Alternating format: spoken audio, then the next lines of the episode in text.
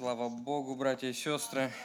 Слава Богу за Его милость, за любовь, которая не являет к нам. Знаете, в это пасхальное время, которое прошло уже, а, я очень много думал в последнее время про земной путь Господа нашего Иисуса Христа. И для меня самое тяжелое понимать, что Он все знал наперед. Для меня самое тяжелое понимать, как он мог прожить до 33 лет, зная, что его ждет. Для меня вот это самое тяжелое понимать, что будет дальше. И тем более зная, что для тебя предназначен крест. Если мы посмотрим в глубину всего, то крест в то время это не было что-то, что ставили на зданиях. Это было то же самое, что сегодня поставили бы виселицу. Крест это было что-то связано с смертью, это было а орудие казни – если вы, если вы посмотрите в, э, э, э, в римскую историю, они придумали казнить людей на кресте. Это был один из самых тяжелых способов казни. Это было одно из самых тяжелых издевательств над человеком. И что меня волнует? Меня волнует то, что Иисус Христос ходил по этой земле, и Он, возможно, очень часто видел людей казненных. Он очень часто видел распятых, которые стояли там по несколько дней, издыхая, бессильные. Для меня самое тяжелое понимать призыв, который делает Иисус Христос. Если вы посмотрите вообще фон истории, что происходило в то время, потому что перед этим римляне казнили 6 тысяч э, э, из восстания э, рабского, как его звали, одного э, был раб в Риме, который восстал, Спартак его звали, да? И э, э, казнили всю, всю армию его, 6 тысяч человек.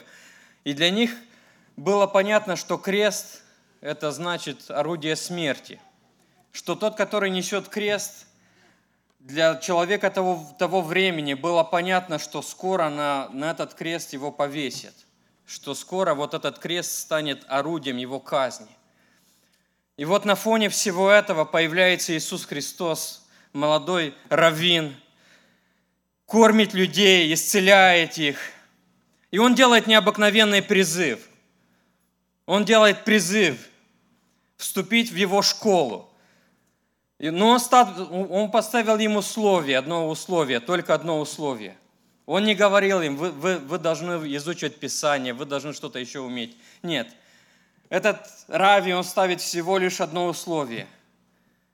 И он говорит, кто хочет следовать за мною, возьми крест свой, отвергни себя, возьми свой крест и пошли, будешь за мной исследовать. Знаете, это было для нас сегодня, когда крест везде, люди носят крестики на своих шеях, крест на зданиях. Это то же самое, если бы, если бы сегодня поставили везде виселицу, да? Орудие смерти, орудие казни. Если бы кто-то с, того времени до Иисуса Э, э, воскрес бы сегодня, тот, который не видел Христа, воскрес бы сегодня, увидел бы везде крест, ужаснулся бы, потому что крест для них это был ужас. Орудие казни это был крест. И человек, который нес этот крест, было ясно, что его, его через время казнят именно на этом кресте. И когда Иисус Христос делает тебе призыв, когда Иисус призывает учеников, Он призывает их на казнь. Он говорит, возьми орудие своей казни и пошли. Будешь за мной следовать.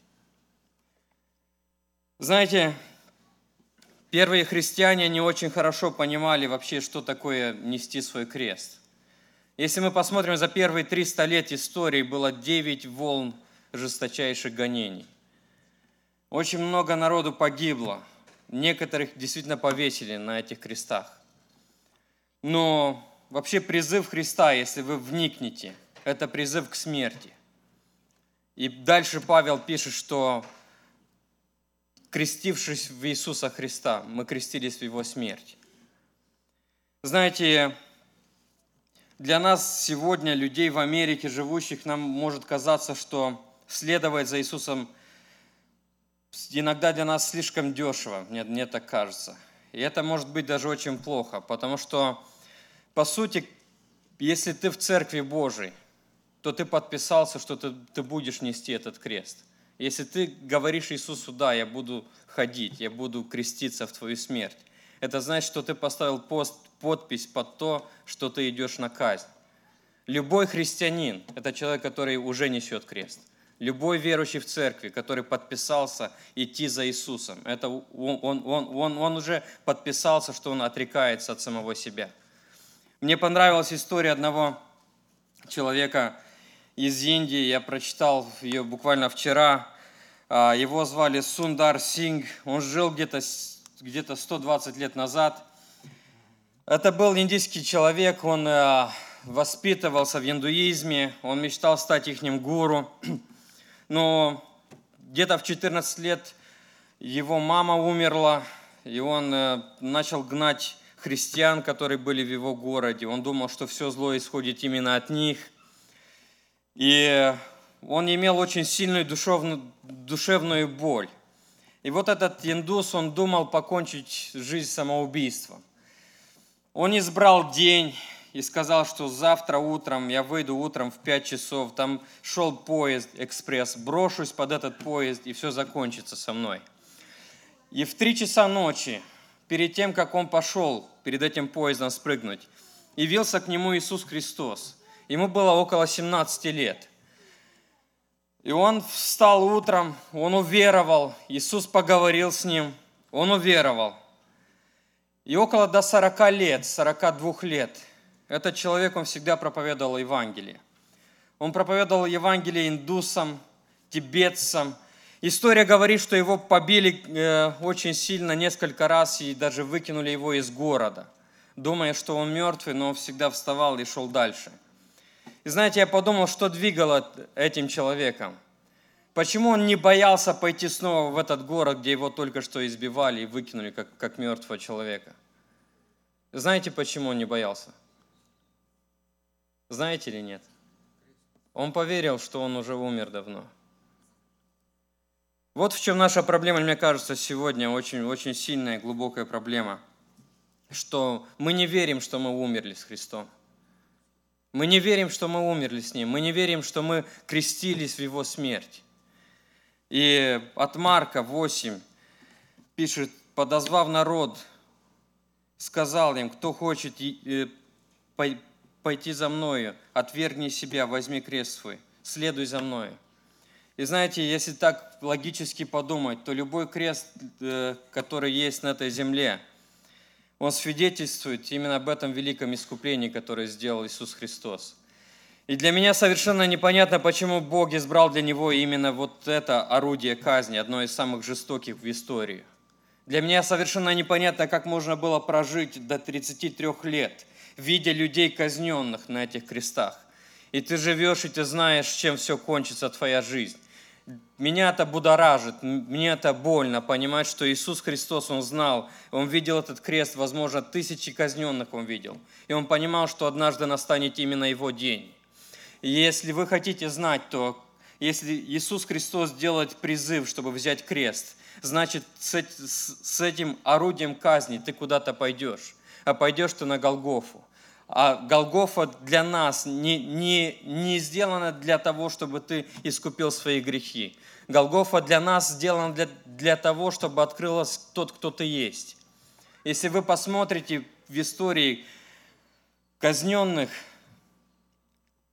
казнили всегда голыми. На Голгофе Христос был один. Знаете, там были толпы в дни его шествия, служения, в те дни, когда Он кормил людей, исцелял их. За Ним шли толпы, но на Голгофе Он был всего лишь один. Поносили Его, по сути, все. И все думали, что они правы в чем-то. Но прав был только один. Он был, он был сам, и он был прав. Если вы вникнете дальше, то, по сути, человека переодевали очень часто. Его переодел Ирод, солдаты его переодели. Смеялись, насмехались. Но на Голгофе он, остоял, он, он, он остался сам, и открылась его сущность. На Голгофе открывается тот, кто ты есть. Потому что очень часто люди не умеют прятаться в церкви. Очень часто христианин, он может одеть на себя какую-то маску. Или же христианин носит вот именно такую маску, что «Ой, я ничего не могу», «Ой, я, ой, я такой слабый», «Ой, я такой», «Ой, я такой», «Ой, я такой» отнеси его на Голгофу.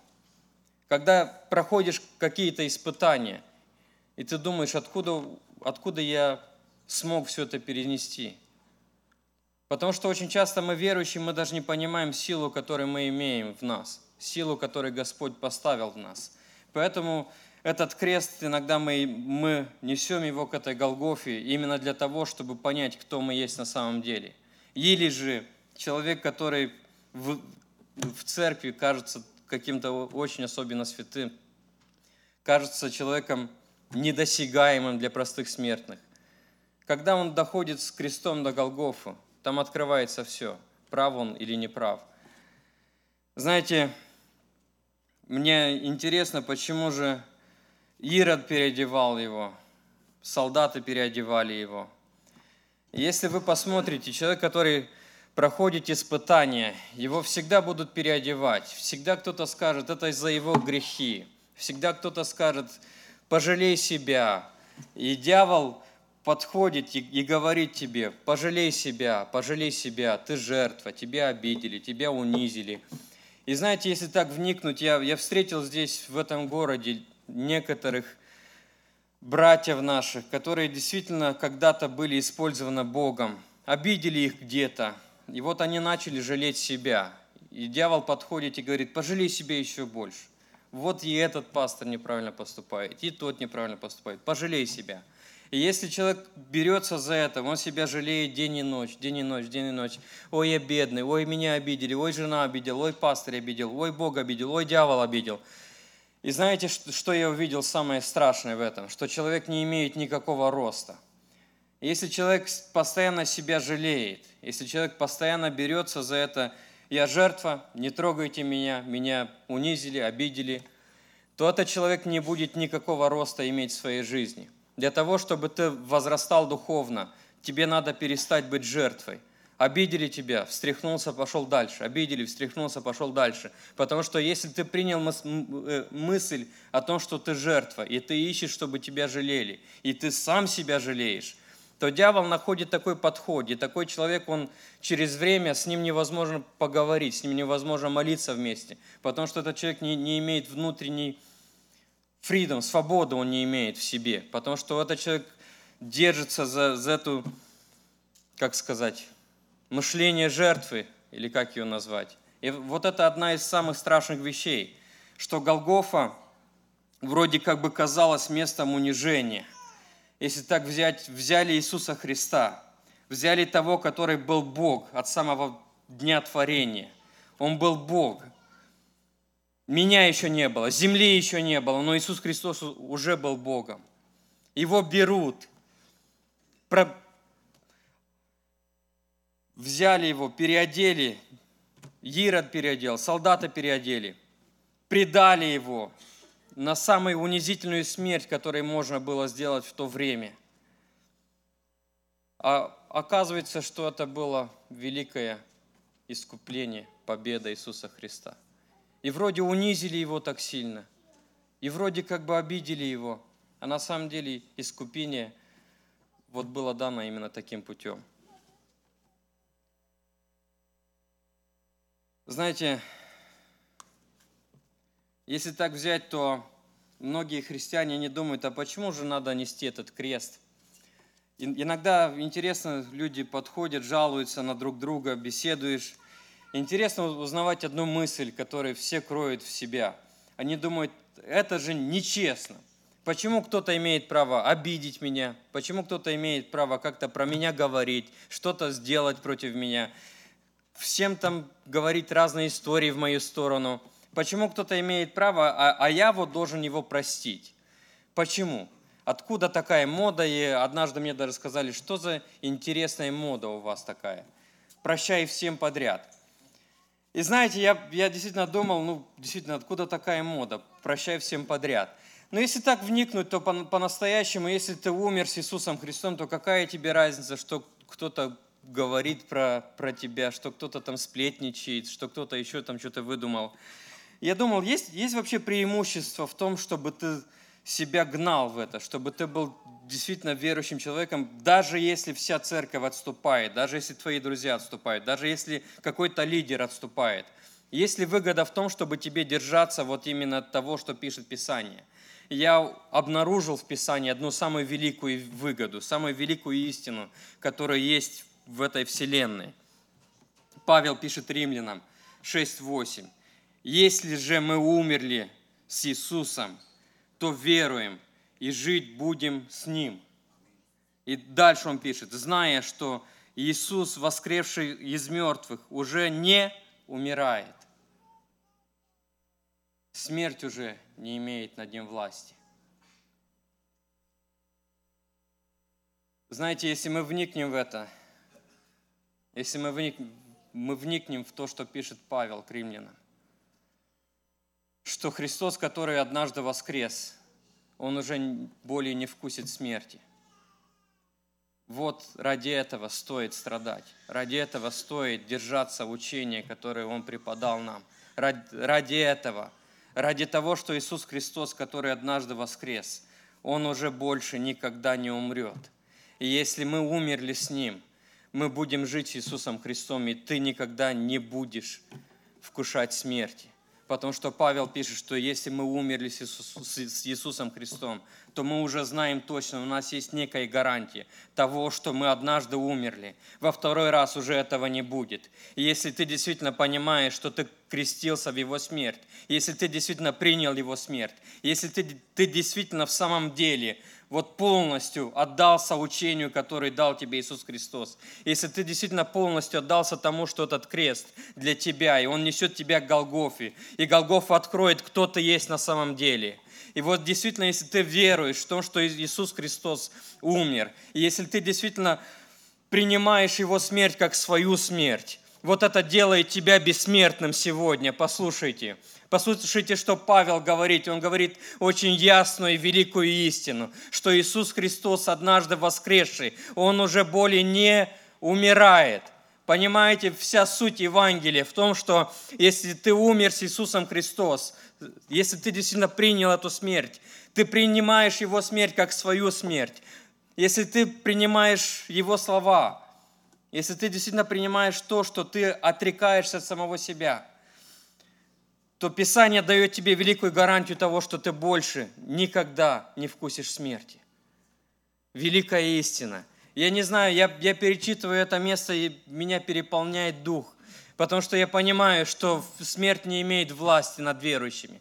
Смерть не имеет власти над Церкви Божией. Смерть не имеет власти над детьми Божьими. Возможно, эта хижина и останется здесь. Возможно, будет восхищена, преображенная. Но вы понимаете, что ваш дух никогда не спустится в преисподние места земли. Вы понимаете, что Иисус Христос совершил для вас. Я... Вот вздумайтесь в том, что Он принял крест, мучение. И он призвал тебя, говорит, делай же то же самое. И потом Павел говорит дальше, если вы приняли этот крест, а, а если вы в Церкви Божией, то значит вы его приняли. Значит вы его приняли. Значит каждый верующий, который пошел в водное крещение, значит, он сказал, да, я подписываюсь, я беру свой крест, я следую за этим, за, за этим Рави, за Иисусом Христом, я следую за, за моим Господом. А если я взял свой крест, значит, я готов к смерти. Если я взял свой крест, значит, я готов к тому, что откроется, кто, есть, кто я есть на самом деле. И Павел пишет дальше, что если вы, взявши свой крест, последовали за Иисусом Христом, а Он умер, то и вы умерли вместе с Ним. И Павел пишет дальше, Он не только умер, Он еще воскрес. И Он не просто воскрес, Он больше никогда не умрет. И Павел говорит тебе сегодня, через две тысячи лет, ты никогда не умрешь. Я никогда не умру. Возможно, твое тело останется здесь, но ты никогда не умрешь если ты действительно сливаешься с Иисусом Христом, будучи одним духом с Ним. Послушайте, Христос вселяется в человека. Не, не только бесы вселяются, но Иисус Христос вселяется в наркомана. Иисус Христос вселяется в алкоголика. Иисус Христос вселяется в любого человека. Он его преображает. И вот этот преображенный человек, он никогда не может вкусить смерти. По одной причине, потому что он ее принял. Он ее принял верою. И послушайте, смерть Иисуса Христа, она принимается верой, она принимается откровением. Вера и откровение делают тебя причастным к естеству Божьему. Вы понимаете, что в нас есть что-то необыкновенное, в нас есть Дух Божий. И весь мир этого не может понять. И весь мир томится. И Писание пишет очень ясно, что вся тварь, она что делает? Она стенает, она ноет, ей больно, она ожидает всего лишь одного. Она, она, она ждет откровения сынов Божьих. Откровение, оно очень простое. Если ты готов, чтобы обнаружилось тот, кто ты есть. Если ты, если ты подписываешься на то, что ты смертник. И мало того, ты берешь, ты берешь крест, орудие своей смерти, ты берешь ее с собой, ты отрекаешься самого себя. Тебе не важно, что произойдет.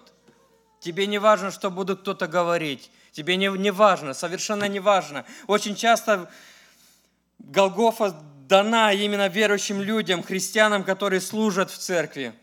Дана очень часто потому, что сам человек не понимает цели, почему он делает то или другое.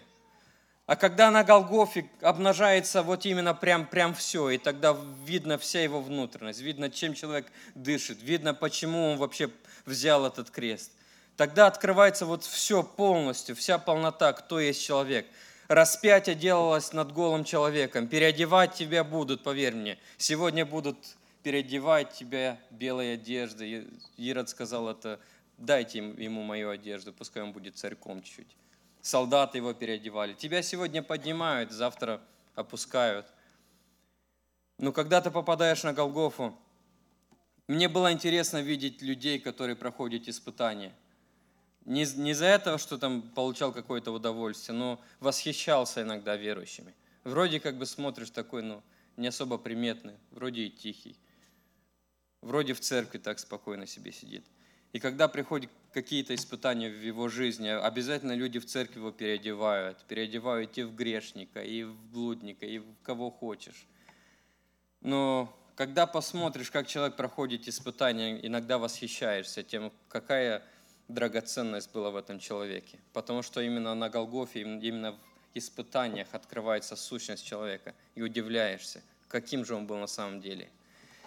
Знаете, я вспоминаю одну историю – а, оно произошло лет 30 назад в Румынии. Если вы знаете, пророк есть один, который не может видеть, Пуй его зовут, он приезжает по славянским церквям здесь тоже. Он, он, он, он рассказывал историю, что он пошел в одно село в Румынии, а, попал он случайно туда, они должны были заехать в другом месте, перепутали дорогу, заехали вообще в другом месте, узнали, там есть церковь пятидесятников, узнали, что сегодня есть служение – зашли, как раз люди молились случайно, его переполняет Дух Святой, человек, который толкует, подходит к другому человеку. Этот передает слово, сломались твои розы, и люди сказали, грешник был грешник. Но знай, что из, из роз твоих я сделал себе ангелов. И вот этот брат Пуй, он рассказывал, что церковь начала просто как, как такой, как крик очень большой подняла орала просто от слез, от боли. Случилось то, что где-то лет 20 до этого у этого человека, у этого брата были дети, у него было трое детей. Он был на одной молитве к сестре в другом селе, и она говорит, что я вижу три розы, ты падаешь, и они переломались, твои розы. Он говорит, этот брат вернулся домой с молитвы, смотрит на пороге его дома, лежат три трупа. Его дети утонули все в яму. Там было место на озере, где они, они, они шли, и шли постоянно балакаться, купаться, а ночью кто-то вырыл яму экскаватором, хотели там делать озеро глубже, не знаю там в чем была вся суть, и дети потонули все, все три. И э, были, похоже, разные откровения о том, что этот человек что-то неправильно делал в своей жизни. И знаете, он пытался всячески оправдываться в том, что там ну, нету греха, что все хорошо, что все нормально в его жизни. Но знаете, Бог взял и вознес его на эту Голгофу. И вот он лет 20 ходил в церкви. И в церкви очень много слухов было о том, что он грешный, что не может Бог так поступать человеком. Но не может Бог отнять сразу всех троих. И заходит, через 20 лет заходит слепой пророк и говорит, с твоих роз я сделал себе ангелов. Говорит, что когда он рассказал откровение. И после этого этому брату пересказали эту историю. Говорит, что произошло в церкви великое покаяние. Знаете, мне кажется, что вот это переодевание – это ужасно жуткая вещь. И мне больно, что христиане способны кого-то переодеть перед Голгофой. Мне очень жаль, что когда происходит какая-то трагедия в каких-то семьях, мы так быстро переоденем кого, кого угодно. Христа переодевали, и Иисуса Христа переодевают до сегодняшнего дня. Кто-то переодевает его в безумного человека. Не знаю, вы, вы это слышали нет. Говорит, что он перечитал все книги, вдохновился и сказал, что я исполню все эти пророчества. И он своей человеческой силой исполнил ее. Это, конечно, бред, но вот они переодевают Иисуса в обманщика – кто-то переодевает Иисуса в какого-то там, не знаю, там, инопланетянина, что он вообще... Кто-то переодевает его просто в одного из пророков. Но когда он умер, то римский воин, он увидел, тогда к нему обнажилось, он сказал, что действительно этот человек был Сыном Божьим. Знаете, если мы вообще-то вникнем, я не знаю, насколько вас вдохновляет весть о том, что мы не умрем. Но меня оно будоражит. Меня будоражит несколько мыслей. Меня будоражит мысль о том, что как можно было прийти на эту землю и избрать самый-самый тяжелый вид казни, чтобы отдать свою жизнь за творение. За творение, которое, возможно, тебя отвергнет в большинстве своем. И меня будоражит мысль о том, что приняв его смерть, ты гарантируешь себе бессмертие. Мы, братья и сестры, мы имеем бессмертие. Хочешь ты это верить или не хочешь, но если ты взял этот крест, а если ты в церкви, то ты его точно взял, то ты стал человеком бессмертным. И это невозможно понять без откровения. И знаете, если так взять, то история Авраама, у него была своя Голгофа, хоть Авраам жил в Старом Завете, но это был человеком Голгофа. И это был человеком откровения. Если вы посмотрите вообще всю его историю, то он подобрал всего лишь откровение, которое оставил ее другой человек. Он подобрал, по сути, возможно, крест, который мог бы относительно взять его отец. Если вы посмотрите по Мои, про Моисея, это был человеком креста, это был человеком Голгоф, это был человеком откровения. Я не знаете, верите ли вы или не верите, но Писание очень ясно пишет, что Моисей, он избрал ясно поношение Христова. Он предпочел их. Что Моисей, он очень ясно взвесил все богатства империи Египта. И на другой чаше весов стояло поношение Христа. И пишет, что Моисей с радостью избрал вот это. Предпочел страдать с народом своим. Знаете, что меня будоражит сегодня самое больше? Что христиане, они бегут от страдания. Я сидел несколько дней назад у себя дома, я молился перед Богом. И не знаю, практикуете вы такое или не практикуете, но очень часто я позволяю Богу говорить ко мне. Очень часто я, я, я могу встать перед Ним. У меня было, я молчал очень долго перед Ним. Я всего лишь жду, чтобы Он ко мне говорил. Я у Него что-то спрашиваю, потом жду, пока Он не ответит. Возможно, это не какие-то огромные вещи, но что-то для меня лично, которое меня поддерживает, которое дает мне какое-то там понятие, вразумление. И знаете, меня мучила одна тема, Господь, где ты сегодня? Меня мучило то, где, где же делся тот Христос, который был раньше? Где же делся тот Иисус Христос, который исцелял? Где же делся тот Иисус Христос, который творил те чудеса? И если вы посмотрите по истории, изучите, то всегда Дух Божий, Он двигался в разных местах, было пробуждение в разное время. И знаете, я спросил у Иисуса Христа, говорю, Иисус, где ты сегодня? И на мгновение я увидел, я увидел очень много людей страдающих. Я увидел очень много людей, которые, по сути, умирают от голода – увидел людей при смерти, увидел людей больных, увидел людей голодных, увидел, увидел беженцев, которые бегут от войн. Я увидел очень много боли. За, за одну минуту я увидел очень много боли перед своими глазами. И я понял, что Христос там. Он сказал, вот я, где, где это, вот я среди этой боли. И вот что меня самое больше пугает, и меня раздражает и злит, простите меня, но меня злит очень сильно, когда христиане бегут от чужой боли. Как только где-то случается боль, христиане должны быть первыми, кто будут там, кто будут поддерживать того, кто страдает, того, кто мучается. Но очень часто именно в Церкви Божией, именно здесь, в Америке, наверное, скорее всего, что вот христиане изнежились до такого степени, что не терпеть не могут боль. Братья и сестры, что произошло с нами? Где Дух Христовый? Где Дух Христа, который идет там, где боль? Где Дух Иисуса Христа, который стремиться там, где люди страдают? Где этот дух Иисуса Христа? Неужели мы поменяли его на дух Голливуда или на дух кого-то еще? Почему сегодня все христиане с удовольствием пойдут где-то там в парке порадоваться? Это неплохо. Позовите в следующую субботу в парке. Пол церкви будет. Позовите в следующую субботу, там, не знаю, пойдемте там по больницам будем ходить. Если соберешь пять человек, то ты герой. Вот, вот, вот и все наше христианство, вот и весь наш рост, вот и вся наша Голгофа. Мы привыкли видеть только счастливые лица перед собой. Знаете, в чем, в чем вся проблема? И отсюда начинается индуизм. Если вы знаете историю Кришны, не буду сейчас ее рассказывать. Но это был человек, который не видел страдания до определенного возраста. И меня пугает то, что мы, как христиане, мы отстраняем себя от боли. Мы отстраняем себя от боли. И хотите верьте, хотите нет. Это не угодно Духу Божьему. И мы ждем чудес и знамений в церквях. И мы ждем чудес и знамений где-то еще. Но я спросил у Иисуса Христа, вы можете доверять моему откровению, можете не доверять. Я не знаю, почему я стал это рассказывать, но это то, что я увидел. Я увидел очень много боли.